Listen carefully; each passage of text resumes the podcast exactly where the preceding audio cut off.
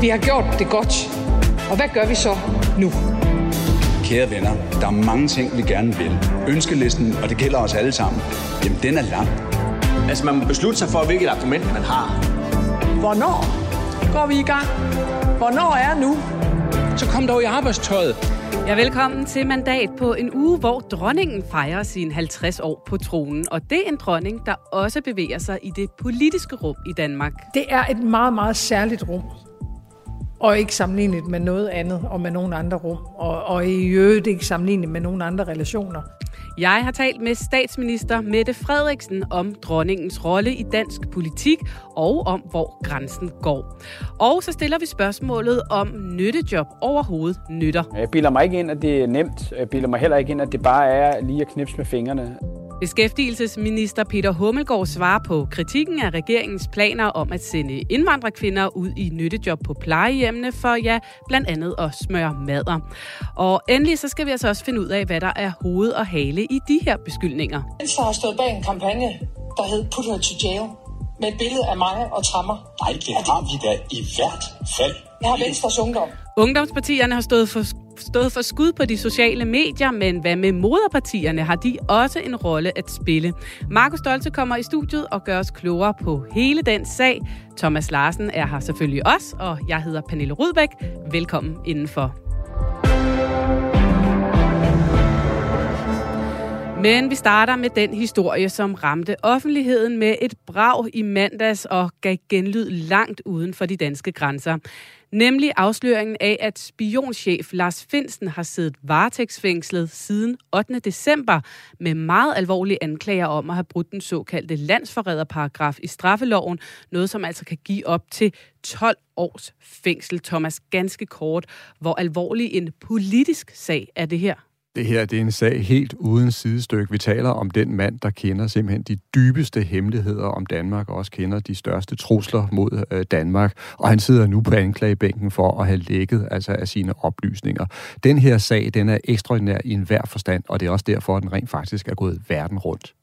Ja, det er jo altså en sag, der har udspillet sig i det skjulte og i en verden, som øh, de færreste er sådan rigtig kender til. Så på mange måder, så kan det være svært helt at, at få greb om, hvor, hvor alvorlig en sag det her er. Og øh, derfor så er jeg altså øh, glad for, at du er med os, Peter Ernstved Rasmussen redaktør på øh, Forsvarsmediet Olfi og vært på vores forsvarspolitiske magasin Frontlinjen her på kanalen. Velkommen til. Ja, tak skal du have.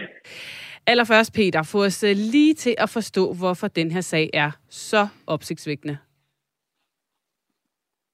Jamen, det er den jo præcis, som Thomas Larsen fortæller, fordi Lars Finsen er øh, formentlig den mand i kongeriget, der ved allermest om trusler og rigets sikkerhed og statens hemmeligheder med fremmede magter. Altså han har været øh, chef for PET, han har siddet som departementschef i Forsvarsministeriet, og han er jo så nu øh, fængslet, varetægtsfængslet chef for FI. Han har siddet med i regeringens sikkerhedsudvalg i 20 år, og er dermed altså en mand, der har indsigt i alt, hvad der drejer sig om sikkerhed i, i Danmark. Og hvad ved vi om substansen i den her sag, som man så sidder øh, varetægtsfængslet i nu? Ja, vi ved jo ifølge PET, som kom ud med en øh, pressemeddelelse i begyndelsen af december, at øh, man havde sigtet fire personer efter den, der hedder øh, straffelovens paragraf 109, som også bliver kaldt landsforræderparagrafen, og for altså at have øh, delt højt, klassific- højt klassificerede oplysninger fra efterretningstjenesten med folk, der ikke var øh, berettiget til det. Og det hermed menes der selvfølgelig medierne. Der har været en lang række sager i medierne, og som har fortalt indgående om sager både i PET og i FE. Og de fire, der er sigtet, er både fra PET og FE. Det er så kun nu chefen for FE, Lars Finsen, der sidder varetægtsfængslet. Men det vil sige, at det handler om lækage af fortrolige oplysninger til medierne. Det er der ikke særlig meget tvivl om. Og nu siger du PET og FE. Kan du ikke lige bare ganske kort for alle os, der ikke øh, beskæftiger os med forsvarspolitik hver dag, lige øh, skitsere rollefordelingen her? Altså PET er jo Danmarks indrigs øh, efterretningstjeneste, politiets efterretningstjeneste, og forsvarets efterretningstjeneste er den udenrigs efterretningstjeneste, som altså hører under Forsvarsministeriet, hvor PET hører under Justitsministeriet. Og man kan sige, når man taler om efterretningstjenester, så taler man også om, om spioner og agenter. Politiet har øh, agenter, der infiltrerer de kriminelle miljøer i Danmark, og FE har øh, spioner, der infiltrerer internationale miljøer, altså i Afghanistan, Rusland, øh, Syrien, må vi håbe i hvert fald. Det er i hvert fald dem, der har de spioner, der opererer i udlandet. Og Lars Finsen, han sidder altså øh, som chef for Forsvarets efterretningstjeneste, men har også tidligere været i, i PET. Hvor meget kan vi sige om, om der er hold i de her anklager, som han lige nu sidder varetægtsfængslet for? Altså, der er en ting, der slår mig i den her sag, og det er, at øh, politiet har indkaldt 12 journalister fra øh, navngivende medier, Weekendavisen, Berlinske, DR, til at øh, komme ind og, øh, og, og afgive forklaring om, hvad de øh, har, øh, hvor de har fået deres oplysninger omkring de her sager fra FE og PET omkring. Og, og det kommer journalisterne fra medier aldrig nogensinde til at gøre, fordi det er helligbrød inden for journalister. Øh, og, og, og det, at politiet indkalder dem, det rejser altså en mistanke for mig om, at deres beviser ikke er særlig overvældende. Og, og man kan sige, at vi havde en sag sidste år, hvor øh, den tidligere chef for PET, Jakob Scharf, han var øh, tiltalt efter 27 punkter for at have brudt sin fortrolighed i forbindelse med, at han skrev bogen syv år for PET. Og det endte altså med en ankesag ved Østerlandsret, hvor øh, PET tabte stort. Øh, han var tiltalt for 27 punkter og blev dømt for et enkelt og fik nogle dagbøder for at øh, have skrevet et, et navn eller om, om en person, man måske øh, kunne identificere. Så en stor sag, der blev slået meget stort op, endte i det store ingenting. Og man kan frygte, at det her kan ende i det samme. Ja, og hvad har vi hørt fra, øh, fra hovedpersonen selv, Lars Finsen? Altså, vi, har jo, øh, vi ved, at han øh, ved retsmødet mandag, hvor han skulle det, der hedder frist forlænges, altså han sidder varetægtsfængslet, og det gør man i nogle uger, så skal man ind og frist forlænges, at, at der øh, blev navneforbuddet jo så ophævet, det er derfor, vi ved, det var ham. Og der vender, vender han sig altså om til pressen og siger, det her det er fuldstændig vanvittigt, og jeg vil gerne have, øh, min sigtelse offentliggjort. Og, og, og, og det helt paradoxale i den her sag er jo, at der er dobbelt lukkede døre. Det betyder, at vi må ikke engang vide, hvad sigtelsen er. Øh, så så, så øh, altså, Lars Finsen erklærer sig jo nægter sig skyldig, og vil meget gerne have offentligheden det her, fordi han føler, at sagen er vanvittig. Og, og jeg tror, der er mange, der uanset hvad der er i sagen, er enige med ham i, at det er en helt vanvittig sag. Tak, fordi du var med os her, Peter som altså Peter Ernst Rasmussen, som altså er øh, vært på vores forsvarspolitiske magasin øh, Frontlinjen. Thomas, hvis vi kigger på det rent politisk, kan vi sige noget om, hvor pilen peger hen her? Vi kan i hvert fald sige en ting, og det er, at enhver regering vil have at få sådan en sag, altså op til øh, overfladen. Også hvis vi ser på de to altså potentielle øh, udfald, som sagen kan have, så kan man sige, at på den ene side, så kan der ske det, som Peter allerede er inde på, at den falder til jorden med et tungt øh, brag, altså at der faktisk ikke er noget for alvor i den. Man kan i hvert fald ikke komme til at dømme Lars Finsten, og så vil der være rigtig mange, der vil sige, hvorfor i alverden lavede man så så meget støj omkring den her sag? Hvorfor risikerer man at øh, og skade efterretningstjenesternes arbejde med en sag, der så ikke holdt øh, vand. Det vil være altså en, en svær ting for regeringen at skulle øh, kommentere. Og så er der selvfølgelig også den anden mulighed, som også er skræmmende for regeringen, det er, at det her, det holder altså rent faktisk vand. og Vi taler om en dybt alvorlig sag, og at øh, Lars Finsen, han har gjort sig skyldig i meget alvorlige altså forbrydelser og har øh, givet, øh, har lækket vigtige sikkerhedsoplysninger. Øh, og så er det klart, så står man jo lige pludselig i en situation, hvor man skal have bygget efterretningstjenesterne op i igen og have sikret troværdigheden omkring dem, også i forhold til udenlandske samarbejdspartnere. Så det her, det er en sag, som regeringen i hvert fald nærmest ikke kan vinde noget som helst på. Så en dårlig sag for regeringen, uanset hvad. Og du siger regeringen, men er der nogen ministre, der står mere for skud her end andre?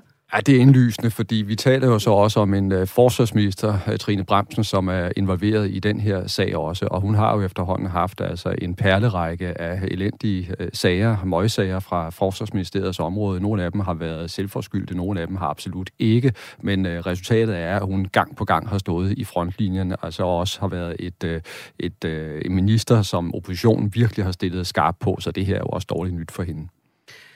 Kan man sige andet om, hvad den her sag kan, kan få af konsekvenser, ikke bare politisk, men måske også bare for hele vores samfund? Jamen, det er klart, at det helt store perspektiv her, det er jo det rent faglige sikkerhedspolitiske, og det handler jo om, at nu sidder der andre efterretningstjenester rundt om i verden og kigger måbne på, hvad der sker i, i Danmark, og frygter jo med rette, at øh, det danske system ikke kan holde tæt. Og det er simpelthen alt for omega i sådan et system her, når man arbejder internationalt sammen, at hemmelighederne bliver beholdt inden for, inden for, for murene, så at sige. Og det er klart, hvis øh, andre tjenester ikke kan stole på det, så kommer Danmark simpelthen til at mangle vigtige oplysninger, altså i vores efterretningsarbejde. Og sådan noget kan være fatalt. Det kan for eksempel være det, der gør det svært at forhindre terroraktioner osv. Det er den ene del af det, og i forlængelse af det, så kan man også sige, at timingen er jo stærkt øh, uheldig, fordi vi lever i en tid, desværre, med mange trusler, med øh, også et sikkerhedspolitisk opbrud, hvor for eksempel Rusland udgør en stadig større fare mod Vesten, men også mod øh, Danmark. Og det er ikke lige tidspunktet, hvor man så skal have en svækket efterretningstjeneste. Og nu ved vi jo ikke, hvor den her sag den bærer hen, men er der allerede nu reaktioner på Christiansborg, ting, der rører på sig? Ja, det er klart, det her det er en sag, der simpelthen sendte chokbølger gennem Christiansborg. Det skal man ikke tage fejl af. Altså, øh, i alle partier, der man rystet over den her sag, den er, er kommet op til øh, overfladen. Og så griber man det an på forskellige måder, men noget af det, vi ser nogle partier efterlyse, altså det er simpelthen en form for redegørelse, og selvfølgelig en redegørelse, som formentlig skal gives i fortrolighed, men altså både til højre og venstre for regeringen, der er der flere partier, der gerne vil vide, hvad er det egentlig, vi taler om her. Der er noget galt på Christiansborg. Og der vil jeg bare sige tak for at tage den debat op. Nu skal vi finde den politiske vilje til forandring. Tak, fordi du har tændt for Mandat Radio 4's politiske magasin, hvor vi i dag kommer vidt omkring. Vi har nemlig både spionsagen, nyttejob og ungdomspartiernes vilde kampagner på dagsordenen. Og så skal vi også tale med Mette Frederiksen om dronningen i anledning af hendes 50-års jubilæum. Vi kunne nemlig godt tænke os at vide præcis, hvilken rolle dronningen spiller i dansk politik, til trods for, at hun jo på papiret reelt ingen politisk magt har. Hun har jo øh, gennem årene udtalt sig om politiske emner, det har delt vandene, og vi har derfor også spurgt jer på Facebook om, om I synes, det er i orden, når dronningen hun blander sig på den her måde. Og Thomas, lad os øh, tage et par af de rigtig mange kommentarer, der faktisk er kommet på det her. Jens Hansen, øh, han skriver, det er vores dronnings pligt at kommentere på alt, hvad der foregår i vores lille land, og hun gør det pisseflot. Tak for dig, Margrethe. Så er der Torben Dalkær Christensen, han skriver, Nej, og jeg er chokeret over, at det er statsministeriet, der skriver hendes tale. Hvad fanden skal vi så med den? Så er den jo 100% politisk. Jeg tænker, der er nogle ting, vi lige skal have opklaret her, øh, om, om, om når dronningen holder tale, om det så er hendes egne ord, eller om det kommer fra statsministeriet. Det er lidt mere nuanceret, vil jeg sige, end Torben er inde på her. Det er faktisk rigtigt, at det første udkast til talen, det kommer fra statsministeriet. Og det handler så også om, at regenten til enhver tid skal tale inden for, kan man sige, altså det politiske livs rammer og regeringsrammer. Altså hvis nu forestillede sig, at dronningen gik fuldstændig frontalt op mod regeringen og var dybt, dybt uenig i regeringens øh, linje, så vil man jo rent faktisk have altså en mindre forfatningskrise, og nogen vil næsten kunne tale om statskup. Nu, Du maler det sådan i, i, i meget sådan farverige øh, øh, toner her, for ligesom at få min pointe øh, igennem. Men bare for at slå fast, at dronningen skal selvfølgelig tale inden for nogle rammer, der gælder for hende. Sådan er det simpelthen. Når det så er sagt, så vil det typisk være sådan, at det kan være forslag til nogle overordnede temaer, der kommer øh, fra regeringens side. Det kan også være øh, forslag til at stille ind på nogle store begivenheder, der er sket internationalt. Og så sidder øh, dronningen sammen med sin kabinetssekretær så og arbejder videre med det. Og der skal jeg så hilse at sige, der bliver virkelig arbejdet med talen derfra, og dronningen sørger også for, at hun virkelig får sit personlige aftryk på talen. Og jeg er også stensikker på, at nogle af de, skal vi sige, bemærkninger, der nogle gange er kommet fra dronningen i tidens løb om os danskere, og hvordan vi opfører os, og hvad vi burde tænke mere på, ikke? og hvem vi skal tage hensyn til, det tror jeg virkelig kommer fra dronningens øh, hjerte. Så det er i virkeligheden også nogle dybt personlige meldinger, øh, der kommer fra, fra dronningen der. Så det er mere, øh, hvad skal man sige, sammensat og mere komplekst i virkelighedens verden. Ja, for det er jo også nogle holdninger, man nogle gange har kunne læse i, i interviews, hun har givet osv. Vi kommer meget mere ind på lige præcis det her spørgsmål i forhold til dronningen senere i programmet. Indtil nu vil jeg bare lige sige tak for beskederne, og så husk, at du skal være mere end velkommen til at blande dig i debatten, enten på Facebook eller ved bare sende os en sms på 1424 og starte med R4. Hvad har hjemmegående indvandrerkvinder med håndmadder og vasketøj på plejehjem at gøre? Ja, ikke nok, mener regeringen. Og til jer, især kvinder med ikke-vestlig baggrund, som ikke har et arbejde, selvom I har været i Danmark i mange år. Vi har brug for jer. Vi vil målrette vores forslag om en 37 timers arbejdspligt til de steder, hvor der virkelig mangler medarbejdere. Det gør der ikke mindst i ældreplejen. Ja, sådan sagde Mette Frederiksen i sin nytårstale. Og lige nu der er forhandlingerne om nyttejob i fuld gang. Forslaget det er målrettet folk med ikke-vestlig baggrund, der har været flere år i kontanthjælpssystemet og som øh, har dårlige danskkundskaber. De skal, hvis det står til regeringen, gøre nytte for deres ydelser 37 timer om ugen, og det er altså gerne i brancher, der lige nu mangler hænder, for eksempel i ældreplejen. Og så skulle man måske tro, at plejesektoren bare jublede, men øh, sådan er det altså ikke alle steder. Stine Louise Eising er direktør for Forenet Kær, som er en privat virksomhed inden for ældrepleje, og øh, hun blev direkte ked af meldingen, siger hun. Jeg synes egentlig, at Mette Frederiksen med det udspil, øh, hun kommer til at tale ældreplejen øh, meget ned, øh, i forhold til, øh, om man bare lige kan komme ind og løfte nogle, øh, nogle opgaver. Så, øh, så det blev vi faktisk rigtig ked af fordi her i branchen, så prøver vi jo at snakke ældreplejen op, øh, og, øh, og, og det kræver egentlig, at man er uddannet, og det kræver i hvert fald, at man kan øh, forstå og tale øh, det danske sprog. Og hvad er det præcis for nogle problemer, du forudsætter opstår, hvis ikke man opfylder de krav?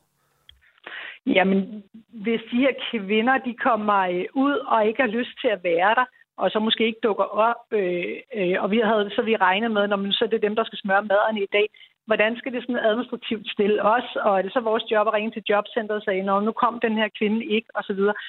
Og så hvis de så er motiveret og engageret for at komme, jamen hvorfor så ikke øh, øh, give dem nogle, noget dansk undervisning og give dem en uddannelse inden for faget, øh, så de kan blive ansat på helt ordinære vilkår. Ja, det kan jo næsten lyde som om, man ikke har taget ældreplejen med på råd, så det spurgte jeg beskæftigelsesminister Peter Hummelgaard om, om han havde. Ja, altså vi, vi er jo helt løbende i dialog, og har også været det blandt andet med, med dem, der repræsenterer de her faggrupper her. Men jeg tror, der er nogle misforståelser, der lige skal ryddes af vejen. Okay. Fordi vi ser jo ikke det her som noget, der skal ind og fortrænge den, øh, det arbejde, der i dag øh, bliver leveret. Fordi at, at det er jo fuldstændig rigtigt, som det bliver sagt i indslaget her, at, øh, at folk, der i dag er inden for ældreplejen, det er veluddannet og kompetent øh, personale, øh, meningen med dem, der skal ind og, øh, og, og deltage i en nytteindsats øh, øh som en del af vores 37 timers øh, arbejdspligtforslag, øh, det er jo ikke, at de skal erstatte dem, eller de skal ind og løfte de samme opgaver. Øh, vi vil gerne have, at de kommer ind og så måske er med til at løfte nogle andre opgaver, for så at gøre nytte for deres tid, som i dag ikke bliver løftet.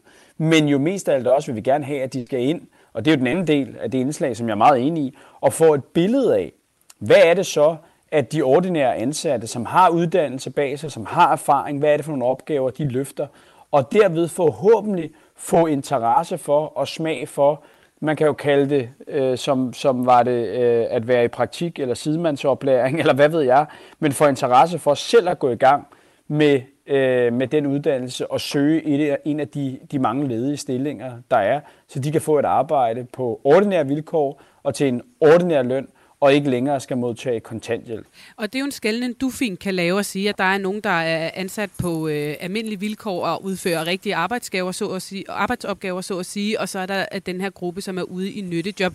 Men pointen fra Stine Louise Eisings side er også, at den skældning laver de ældre jo ikke. De henvender sig til dem, der er.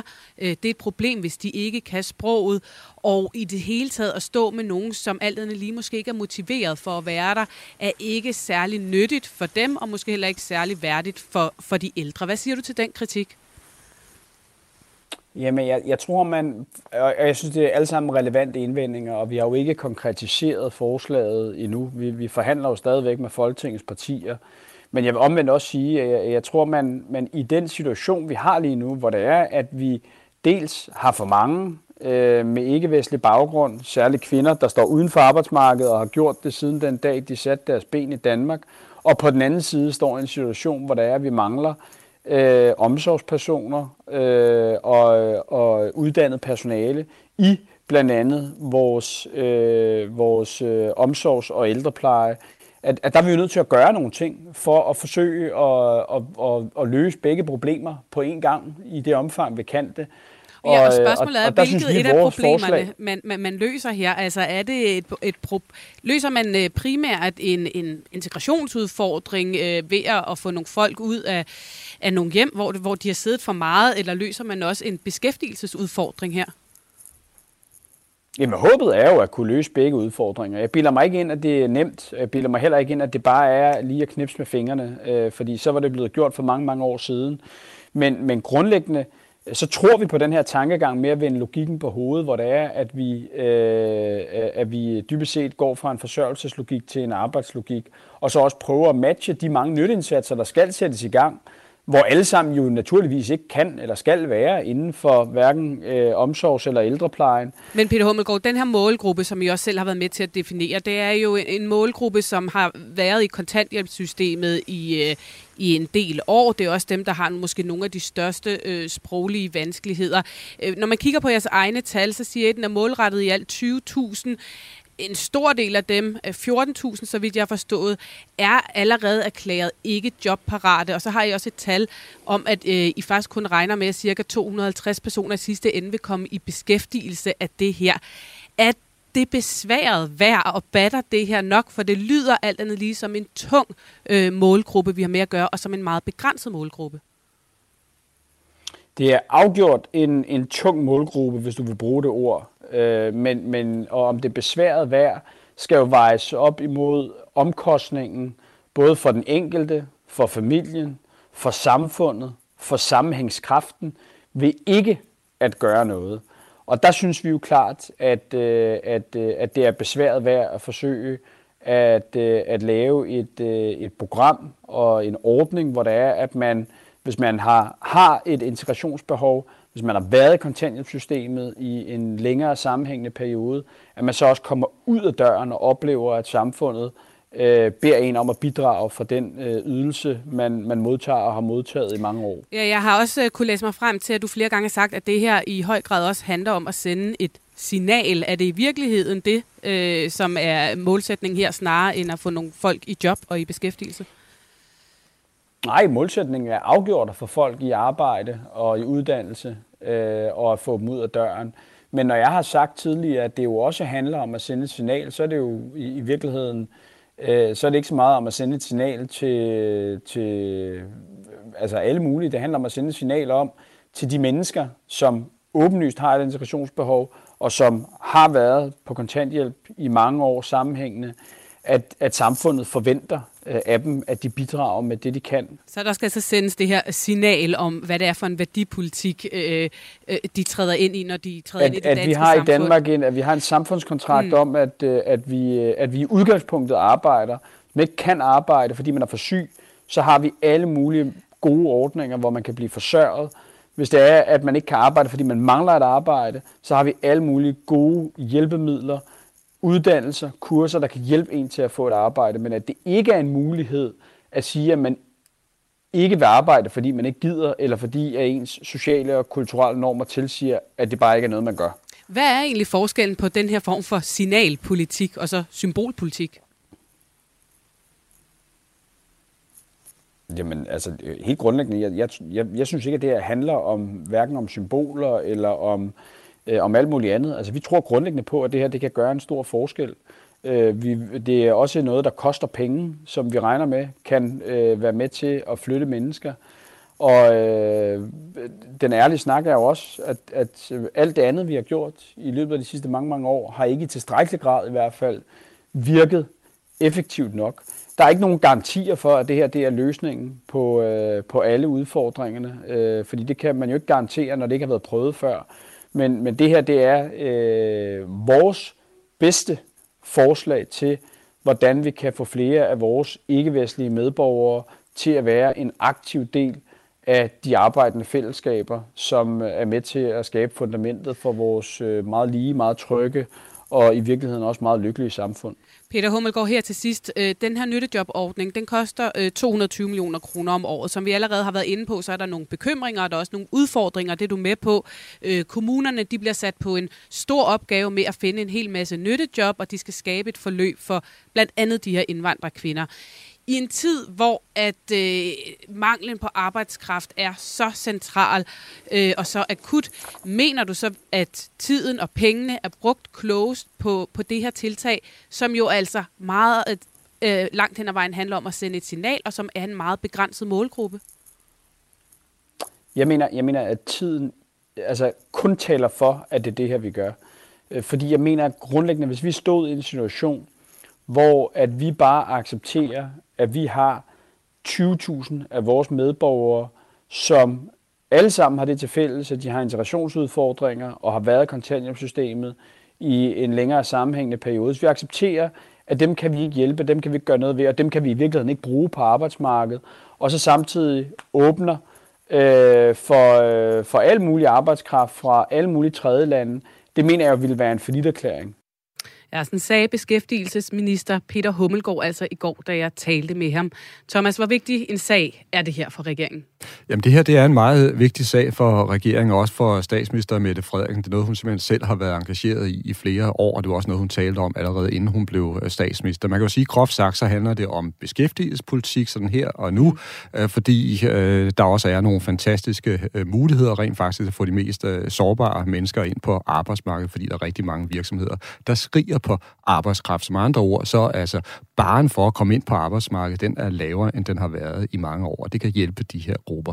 Men tag ikke fejl, panel. Det her det handler selvfølgelig også om udlændingepolitik, det handler om integrationspolitik, og som også beskæftigelsesministeren siger her i interviewet, så er det grundlæggende fuldstændig uholdbart, at man igennem så mange år har haft en så stor gruppe mennesker stående parkeret uden for samfundet og været parkeret på overførselsindkomster, og de har ikke været en del af samfundet.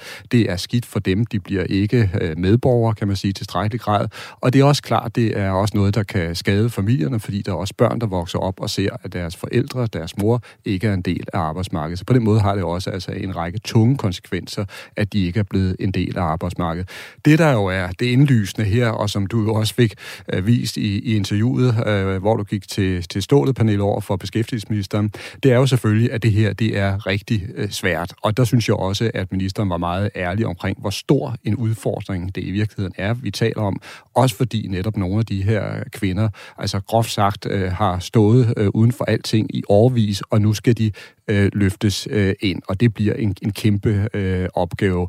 Men altså det håbefulde i situationen ligger jo i, at betingelserne bliver nok ikke bedre, fordi vi har det her brandvarme arbejdsmarked, hvor der er brug for hver eneste hånd lige nu. For mig skal der bare lyde et ønske om at række hånden frem. Så venner, vi har meget, vi kan løse sammen. I politiske symboler og i kommunikationsstrategier frem for øh, reelt indhold. Ugens mandat ruller afsted i dine højtalere eller hørebøffer, eller hvordan du nu lytter med. Tak, fordi at du gør det. Vi har allerede været forbi den spektakulære spionsag og nyttejob.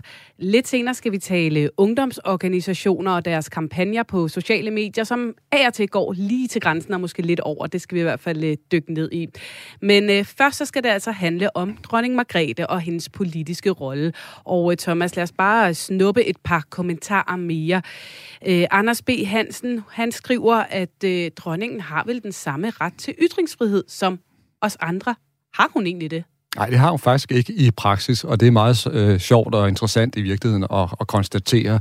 Øh, det er klart, at vi har en dronning, som er utrolig øh, dygtig til at gå ind i den offentlige debat og også tale om nogle af de emner, som vi alle sammen er øh, optaget af, og det har hun gjort igennem mange år, hvad enten det for eksempel handler om, at øh, altså nu er lige snakket om uddannelsespolitik på Nille, ikke? og det har, der har dronningen også markeret sig. Det kan også handle om de danske øh, soldater, der er blevet sendt ud til internationale brandpunkter rundt om i verden, og nogle af de her øh, debatter har dronningen rent faktisk øh, gået ind i, men hun har været meget dygtig til ikke at gå ind i det partipolitiske, og det er afgørende. Altså hun må ikke gå ind og blive en del af det politiske spil på Christiansborg overhovedet. Det er en no-go-zone.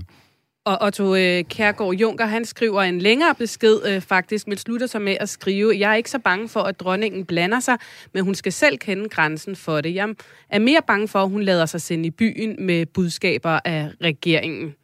Ja, og der tror jeg, at svaret her er, at det er rent faktisk også noget, som en til enhver tid siddende statsminister er meget opmærksom på i virkeligheden. Altså ikke at komme til at, at belaste øh, kongehuset, ikke komme til at øh, sætte øh, dronningen i en øh, vanskelig øh, situation. Så på den her måde kan man også sige, at det er en balancegang, der kræver respekt fra begge sider, og som kræver politisk tæft, altså på begge sider, både fra dronningen og hoffets side, men i virkeligheden også fra en statsminister og en regeringsside.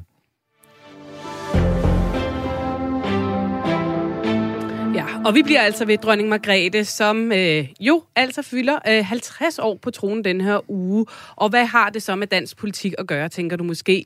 Jo, dronningen er jo, selvom hun øh, ingen officiel politisk magt har, tæt knyttet til det politiske Danmark, som vi allerede har været inde på. Men Thomas, prøv lige at fortælle mig, hvor tæt knyttet til det politiske Danmark er hun egentlig?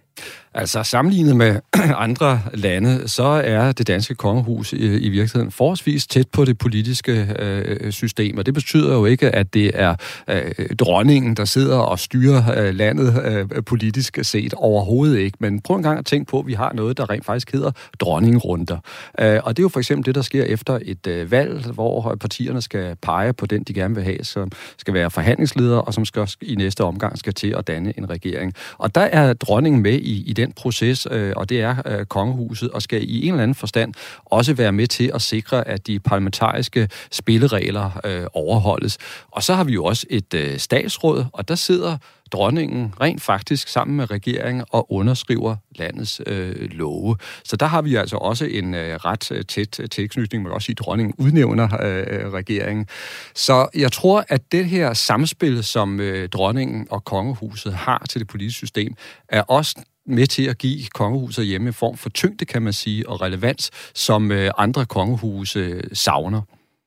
Og så melder der sig jo en masse spørgsmål om det her politiske rum, som dronningen bevæger sig i, og om hvor grænsen går øh, i dag. Og øh, det har vi jo debatteret, vi har fået masser af kommentarer, kommentarer ind, men vi har også øh, besluttet os for at spørge den politiker, der lige nu er aller tættest på dronningen i lige det her spørgsmål, nemlig øh, statsminister Mette Frederiksen. Så i går, der mødtes jeg med hende i statsministeriet, og øh, jeg startede med at spørge hende om, hvad dronningen betyder for hende som statsminister. Ja, altså først og fremmest øh, spiller mm, regenten en vigtig rolle for den til enhver tid siddende statsminister, fordi at der er en, en tæt dialog, referater, og øh, kongehuset i samspil med regeringen spiller en, øh, en vigtig rolle i vores arbejde med andre lande, andre landes regeringer, statsoverhoveder, øh, kan man sige sådan, den officielle samarbejdsrelation til andre lande er, er i et meget, meget tæt samarbejde mellem øh, kongehus og regering. Ja, hvor ofte har du egentlig kontakt til dronningen, og i hvilke anledninger? Vi har jævnligt det, der hedder referat, som jo er en, en tradition, der går øh, meget langt tilbage, og som øh, holdes i hævd både af øh, øh dronningen på den ene side og skiftende statsminister på den anden side. Øh, vi offentliggør aldrig, hvor ofte øh, vi, øh, vi mødes, og hvor ofte vi taler sammen. Og det kan også være bestemt af situationen, kan man sige, hvis der er nogle, nogle, nogle forhold, øh, der kræver en særlig intensitet. Øh, eksempelvis en pandemi, der rammer landet. Det kan også være nogle udenrigspolitiske udfordringer. Men, men i et sådan almindeligt politisk kalenderår er det en, en jævnlig kontakt, øh, der er øh, mellem dronningen på den ene side og den til enhver tid siddende statsminister. Og hvordan vil du beskrive det rum, som der så er mellem øh, kongehus og så jer som statsministre? Altså, ja, hvilket rum er det, man befinder sig i? Det er et meget, meget særligt rum. Og ikke sammenlignet med noget andet og med nogen andre rum. Og, og i øvrigt ikke sammenlignet med nogen andre relationer. Der er kun et forhold, når man sidder der, og det er øh, viljen til og ønsket om interessen i at gøre det, der er det bedste for vores land. Der er ikke andre interesser på spil. Der er ikke nogen modsatrettede interesser. Der er ikke, nogen, der er ikke noget konfliktmateriale. Der er alene at tale om øh, og mm, udveksle synspunkter om, hvordan gør vi det bedst muligt for det land, vi, vi øh, øh hver især har en del af ansvaret for. Og oplever du en dronning, der mest af lytter, eller giver hun også sit besøg med? Absolut det sidste. det, skal man ikke, øh, det skal man ikke tage fejl øh, af.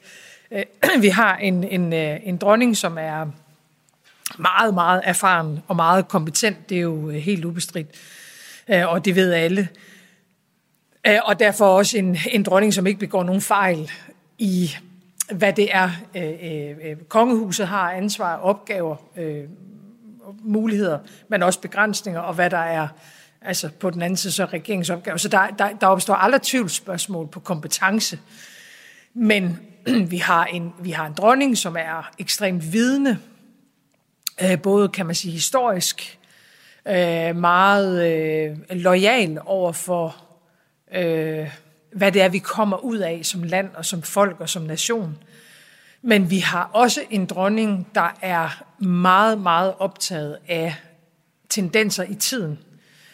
Og den udvikling, vi gennemgår både som, som mennesker og som samfund, nationalt og internationalt. Så, så, så der opstår aldrig tvister. Øh, det, det har jeg i hvert fald aldrig oplevet i, hvad er det, der er kongehusets opgave, regentens opgave, hvad er statsministerens opgave. Aldrig nogensinde. Det er, det er vores dronning simpelthen for dygtig til, ville opstå. Men, men forestillingen om en, en, øh, en dronning, der kun lytter, det, det, det, er, det er ganske enkelt ikke korrekt, og det har dronningen jo også vist i forskellige sammenhænge. Altså senest synes jeg med nogle af de øh, biografier og bogudgivelser, der er kommet, men jo også med nytårstalerne. Er du blevet overrasket som statsminister over, at hun så meget også giver sit besøg med os? Nej. Øh, det er jeg ikke, og, og øh, jeg, mm, jeg synes, øh, altså, altså det, er jo, det er jo vi har jo at gøre med en regent, som er, faktisk også er lidt tydeligt i sit kropssprog øh, og i sin mimik, og det, det tror jeg, der er mange, der har oplevet. Altså, det er jo, der, der er jo ikke tale om hverken, øh, øh, kan man sige, sådan øh, poker, pokeransigt øh, eller, eller teflon øh, på nogen som helst måde. Øh, så, så nej, det er faktisk ikke, øh, det er jeg ikke blevet overrasket over, og, og jeg skulle til at sige, det følger jo også af, altså hvis man kan udtrykke det på den måde, af begavelsen, fordi et menneske, der er så vidende, og som har, indeholder så stor en kapacitet, der vil det jo være mærkeligt ikke omsætte, i, i, altså omsætte alt det til noget, der også skal bruges af andre. Men hvordan er det for dig som statsminister at, at træde ind i et rum, hvor du måske tydeligt kan mærke og høre, hvad dronningen øh, synes og tænker? Og i sidste ende som statsminister, så er det jo dig, der skal træffe beslutningen. Altså, er der en påvirkning på nogen måde? Øh, ja, selvfølgelig er der en påvirkning. Øhm, og det er der jo, når, når mennesker, der øh, har ansvar, tager ansvar og er oprigtigt optaget er det samme, nemlig landets ved at vælge. Selvfølgelig er der en påvirkning. Man må bare ikke forveksle det, og det er vigtigt for mig at understrege til, at, at øh, vi har en dronning, der på noget tidspunkt går over stregen. Fordi øh, dronningen er ekstremt bevidst øh, om sin særlige, altså om den særlige rolle, der omgiver kongehuset og regenten. Og derfor er det i mine øjne fuldstændig uproblematisk, fordi med det samme, man nærmer sig noget, der måtte have en partipolitisk karakter, så, så, så, hører, du, så hører man aldrig, at øh, dronningen går nærmer sig det felt.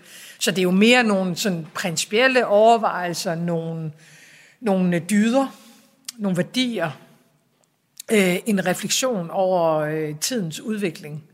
Øh, så det er aldrig noget, der vil være problematisk. Det har, det har jeg ikke oplevet på noget tidspunkt. Men er du gået nogle gange fra de møder med dronningen og har ændret syn eller ståsted øh, på de idéer øh, eller politik, Nej, du sådan, kommet sådan, sådan foregår det ikke, og det er heller ikke fordi, at øh, man sidder ikke og diskuterer et, et konkret lovforslag, eller hvordan skal vi præcis forholde os til, til landbrugets udledning af CO2. Altså det er, jo ikke, det er jo ikke på den måde, det er jo en, en, en, en dybere samtale i virkeligheden om vores samfunds ved og vel, tendenser i tiden, udfordringer, som vi som samfund kan stå overfor, eller som individer kan stå overfor, og hvordan vi håndterer det bedst med det afsæt, vi nogle gange har her i, øh, i Danmark.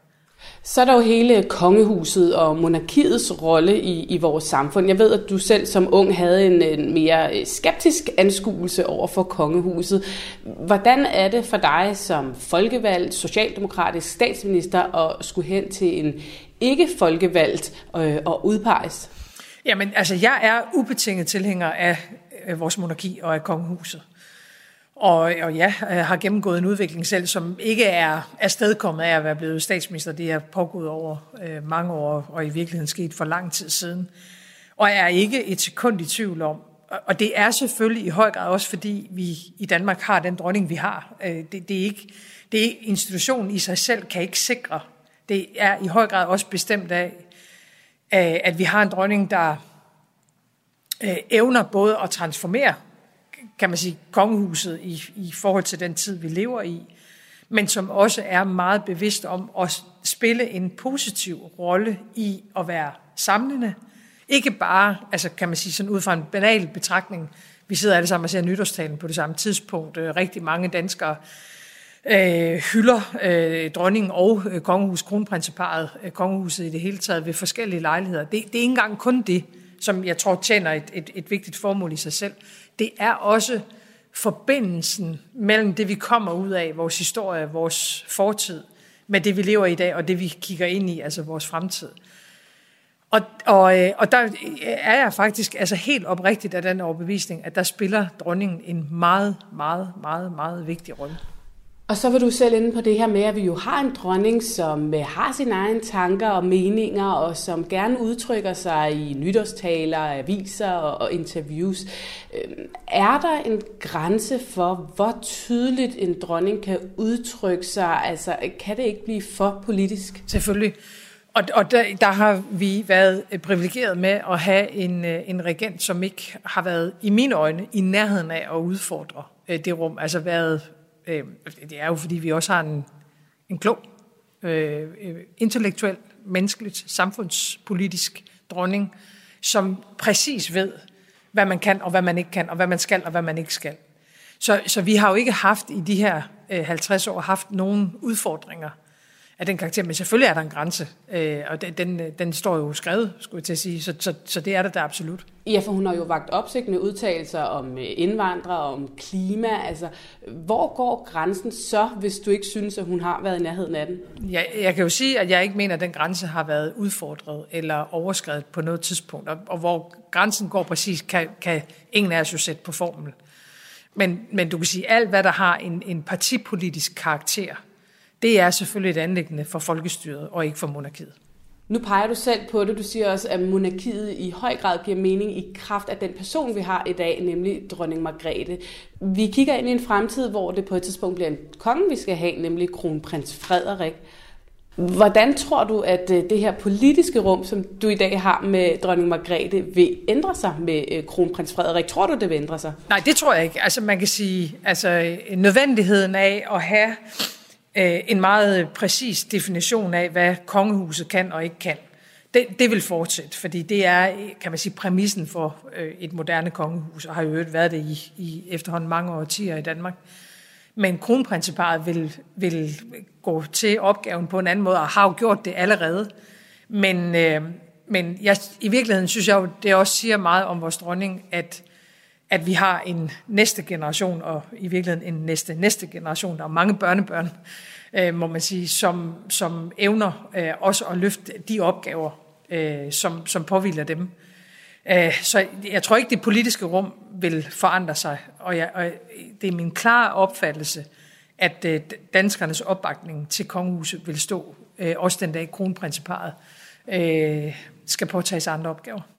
Ja, sådan sagde statsminister Mette Frederiksen, altså da vi talte med hende i går i statsministeriet. Thomas, øh, hun øh, siger det selv. Hun er øh, stolt royalist, der bakker 100% op om øh, kongehuset, og egentlig når man sådan kigger øh, ud over Christiansborg, så er det jo efterhånden svært at finde øh, politikere, der mener noget andet. Jamen, det er fuldstændig rigtig jagttagelse, men det interessante er jo netop, at det er noget, som øh, dronningen har udvirket, at det er sådan. For tager vi Mette Frederiksen selv, og du er også lidt inde på det interviewet, så var hun absolut ikke en stor fan af monarkiet, at da hun var øh, yngre. Hun var skeptisk øh, over for det, og hvis vi går øh, rundt og ser på flere af de øh, forskellige politiske partier på Christiansborg, så er der jo også flere af dem, der i virkeligheden er principielt imod, at vi har et, øh, et monarki, øh, og, øh, og har svært ved at se funktionen institution. Ja. Præcis. Men det, der jo er sket, det er, at øh, dronningen efter politikernes opgave har løst sin opgave så godt, så der faktisk ikke er nogen, der længere angriber øh, institutionen i, i alvor. Hvis vi går nogle år tilbage, så var der faktisk øh, toneangivende og meget fremtrædende politikere, der var stærkt kritiske. Jeg kan huske øh, den nu afdøde tidligere øh, socialdemokratiske øh, formand Svend Augen.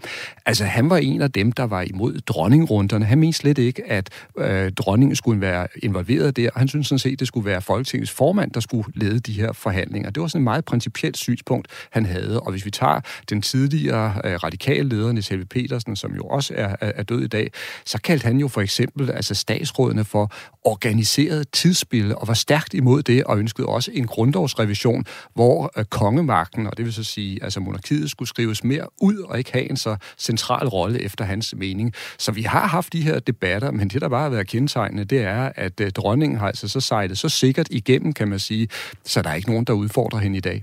Det er simpelthen øh, populært at bakke op om dronningen. Er det sådan, jeg skal forstå det? Ja, det kan man faktisk godt sige. Der er ikke ret mange øh, politikere, der synes, der er store point at hente i at udfordre en gennemført populær regent. Og tror du, det vil blive ved sådan, når vi så får det her regentskifte med kronprins Frederik, når han skal være konge engang? Godt spørgsmål, øh, Pernille, og sandheden er, at det er der ikke nogen, der kan svare på. Øh, det er klart, at hvis vi ser på dronningen, så er hun meget tryg ved, at næste generation virkelig altså, er klar til at tage over, og de er skolet og uddannet til øh, opgaven. Og vi kan også se, når det handler om øh, den folkelige popularitet, så er både kronprins Frederik og kronprinsesse Mary ekstremt populære. Men hvis vi nu zoomer lidt skarpt ind på kronprins Frederik, så må vi sige, at han faktisk allerede har været ude og teste grænserne for, hvad han kan politisk, og måske også kom til at gå for langt ifølge flere politikere. Og det gjorde han jo, da han insisterede på at være medlem af IOC, altså den internationale olympiske komité, som nogle gange er involveret i nogle, øh, skal vi sige, øh, politiske studehandlere. Det er også en organisation, der har været involveret i korruption osv. osv. Og der var der faktisk en del politikere, der var meget utilfredse med, at han stod så stejt på, at han ville være med. Nu har han trukket sig ud, og det tror jeg er klogt. Så den her grænse for, hvor meget man kan blande sig politisk, som vi hører Mette Frederiksen sige, at der synes hun slet ikke, at dronningen har været ude, når hun har ytret sig lidt om klima og indvandrere der er, er kronprins Frederik øh, længere ude, og der er du måske ikke så tryg ved, at han, han helt kan holde samme distance til den her grænse. Jamen, der er også en anden pointe, som jeg godt vil fremhæve, og det er jo, at man skal ikke tage fejl af, at øh, dronningen står ekstremt stærk, fordi hun nu har været øh, regent igennem de her næsten ufattelige, altså 50 år, et halvt århundrede, og det betyder også, at hun har en kæmpe autoritet. Den autoritet skal kronprinsen gøre sig fortjent til den dag, han kommer til. Og kan man ikke få dronning nok, så kan jeg altså varmt anbefale at lytte til vores podcast-serie Margrethe. Den kan man selvfølgelig finde på vores hjemmeside eller i sin podcast-app. Og man kan for eksempel også bare lytte med øh, i morgen, når det sidste afsnit i serien sendes her på kanalen klokken halv to. Politik handler også om at dele os efter anskuelser. Det var lige præcis det, jeg ønskede. Er vi klar til at gå hele vejen sammen, hvis vi kan blive enige? Nu skal vi zoome ind på en af de politiske historier fra ugen, som i særlig grad har fyldt, hvis man har fulgt med på Twitter og hashtag DKPol. Det hele startede ellers i en tv-debat i weekenden fra de radikales nytårsstævne, som man kunne følge med i på TV2. Venstre har stået bag en kampagne, der hed Put Her to Jail, med et billede af mig og Trammer. Nej, det, det har vi da i hvert fald. Jeg har Venstres Ungdom. Er det ikke, en, er det, er det ikke amerikansk? Jo, og det bryder jeg mig bestemt ikke om. Venstre har ikke det har Venstres ungdom. en sådan kampagne. Har du som Venstres formand været ude at sige til Venstres ungdom, den der måde at ja. undergrave tilliden? Ja, det har jeg. Jeg har ikke hørt det. Det kan. Nej, det er muligvis, fordi du ikke er medlem af Venstres ungdom. Men det kan jeg forsikre, at jeg har. Men igen, sådan det er det amerikansk. Igen, igen, det er det amerikansk. Igen, det var det, man gjorde mod Hillary. Igen, sådan lige på kant med sandheden og virkeligheden. Ja, sådan lød det, da Mette Frederiksen og Jakob Ellemann Jensen var i clinch her. Hej, Markus Stolte. Hej, hej. Vores faste politiske ekspert i sociale medier. Lad os lige sådan rise op, hvad det er, der sker her. Altså, Mette Frederiksen, hun beskylder Venstre for at have lavet en kampagne med en ordlyd inspireret af de her kampagner, der kørte blandt Trump-støtter i USA mod Hillary Clinton. Det har Venstre ikke, men Venstres Ungdom lavede på et tidspunkt et opslag, hvor der stod Mette for Prison, altså lidt af det samme, og de fjernede det så igen, skal det siges. Og det har så ført til en hel masse Twitter-storm om øh, de her ungdomspartiers rolle på de sociale medier, øh, når de kører kampagner. Det skal vi dykke ned i nu, Markus. Øh, hvad er det for en rolle, som de her ungdomspartier spiller på de sociale medier? Jamen, ungdomspartiernes rolle er ikke kun på sociale medier, men også sådan meget generelt i forhold til kampagner og, og den slags. Det er jo at være den frække dreng i klassen tit. De, de uh, har historisk øh, haft en rolle, hvor at de, de godt kan tillade sig at gå lidt til grænsen og, og lave nogle ting, som moderpartiet måske ikke kunne finde på. Og på den måde, så er det også min oplevelse i hvert fald, at, at ungdomspartierne har været brugt som øh, til, at, til at teste budskaber af, øh, agere prøveballoner for nogle ting, som moderpartierne måske ikke altid kan, kan, kan, kan tillade sig at gå mod. Fordi de simpelthen kan tillade sig lidt mere? Ja, der er lidt mere, der er lidt mere øh, fri snor til dem øh, i forhold til moderpartiet. Og det her øh, Mette for Prison-eksempel, det er jo ikke det eneste eksempel på kampagner for ungdomspartier, som, øh, som går lige til kanten. Nej, altså øh, Socialdemokratiets Ungdom har jo haft en ret lang tradition efterhånden øh, med de her filmplakater, som nogle af lytterne måske har set. Øh, et af de mest berømte eksempler er den filmplakat, DSU lavede øh, med Pia Kærsgaard og Anders Fogh Rasmussen øh, med overskriften Katastrofekurs i stedet for Titanic, og under ti- Pia Kærsgaards titel stod der Togehorn, og så var der et billede af øh, Pia Kærsgaard og Anders Fogh, der lignede at diskutere at kysse med hinanden op ombord på Titanic. Øh, vi har også set det med Lars Løkke liggende på gulvet blandt øh, vinflasker og spiritusflasker med overskriften, øh, hvad hedder det, Tømmermænd i Lykkeland, som jo var et spin-off på den her amerikanske komediefilm Tømmermænd i Vegas. Så der er jo en tradition blandt mange af ungdomspartierne på at være lidt frække, gå til grænsen i nogle af de kampagner, de laver. Og så er spørgsmålet jo også, hvornår de så går over grænsen, som vi hører i den her debat, Thomas. Altså, vi hører jo faktisk øh, øh, Mette Frederiksen efterlyse, om Jakob Ellemann har været inde og, og i rettesætte ungdomspartiet her. Det siger han, at han har. Altså, hvilken rolle spiller moderpartierne i forhold til ungdomspartierne, øh, når det handler om at, at kommunikere? Jamen, jeg er meget enig med Markus i, at øh, ungdomspartier nogle gange bliver øh, brugt til at, at gå til kanten, og nogle gange også over øh, kanten. Øh, og man kan sige, at det er jo også sjovt øh, og festligt øh, i den politiske debat, der hvor de rammer sådan en satirisk tone, og måske altså også får sagt virkelig nogle sandheder om, om det politiske øh, system. Der, hvor det så selvfølgelig kan blive meget giftigt, det er, hvis moderpartiet altså meget bevidst bruger ungdomspartiet til at lave nogle målrettede, man kan sige skræmmekampagner eller negative kampagner mod politiske modstandere. Altså virkelig for at underminere modstanderne sådan personligt og politisk. Og den relation skal man være lidt øh, opmærksom på, fordi selvfølgelig er der meget, meget tætte relationer mellem VU og Venstre, ligesom der er tætte relationer mellem DSU og Socialdemokratiet. Altså tænk lige på, det er rent faktisk der, man rekrutterer altså sine kommende politikere fra. Det er der, man henter sine kommende ledere fra. Så det der med ligesom at lade lidt som om, at det er to forskellige verdener, det holder ikke en meter. Markus, du har jo selv arbejdet med kommunikation inde på Christiansborg mm. for Liberal Alliance, var det så. Men i et moderparti, hvad er din oplevelse af, hvor meget man bruger ungdomspartierne, eller i rette sætter dem? Altså, hvad er sådan, øh, ja, kommunikationen mellem der? Ja, min oplevelse er, at der er jo, som Thomas siger, et, et forhold. Altså, man taler med hinanden, og, og der kan være udveksling af idéer til kampagner og den slags. Men man skal nok også passe på med at tillægge ungdomspartierne alt for meget sådan magt. Altså, det er i hvert fald slet ikke min oplevelse. Der er, øh, hvad hedder det, altså, der er, ungdomspartierne har jo ikke nogen direkte indflydelse på den politik eller kommunikation, der bliver ført i moderpartiet. Øh, og ja, så, så at, at sætte de, sådan, del direkte lighedstegn mellem det, som ungdomspartierne laver, og det, som moderpartierne laver, er nok også kan være lidt at strække den efter min optik. Tak skal du have, fordi uh, du kom forbi og gjorde os klogere på det. Markus Stolte, vores faste ekspert i uh, sociale medier. Selv tak. Nå Thomas, der er øh, en historie i dansk politik, som altså vi sprang lidt over den her gang, øh, men som vi uden tvivl kommer til at se en hel masse til øh, i næste uge, og sikkert også ugen efter, nemlig formandsopgøret i, øh, i Dansk Folkeparti. Og det spidser til. Der er ikke ret mange dage til efterhånden, at øh, selve valget det skal, det skal øh, laves. Og det billede, der jo træder mere og mere frem på det er, at det bliver vinderen, der tager det hele, fordi modsætningerne internt er så store, så taberen formentlig går mod udgangsdøren.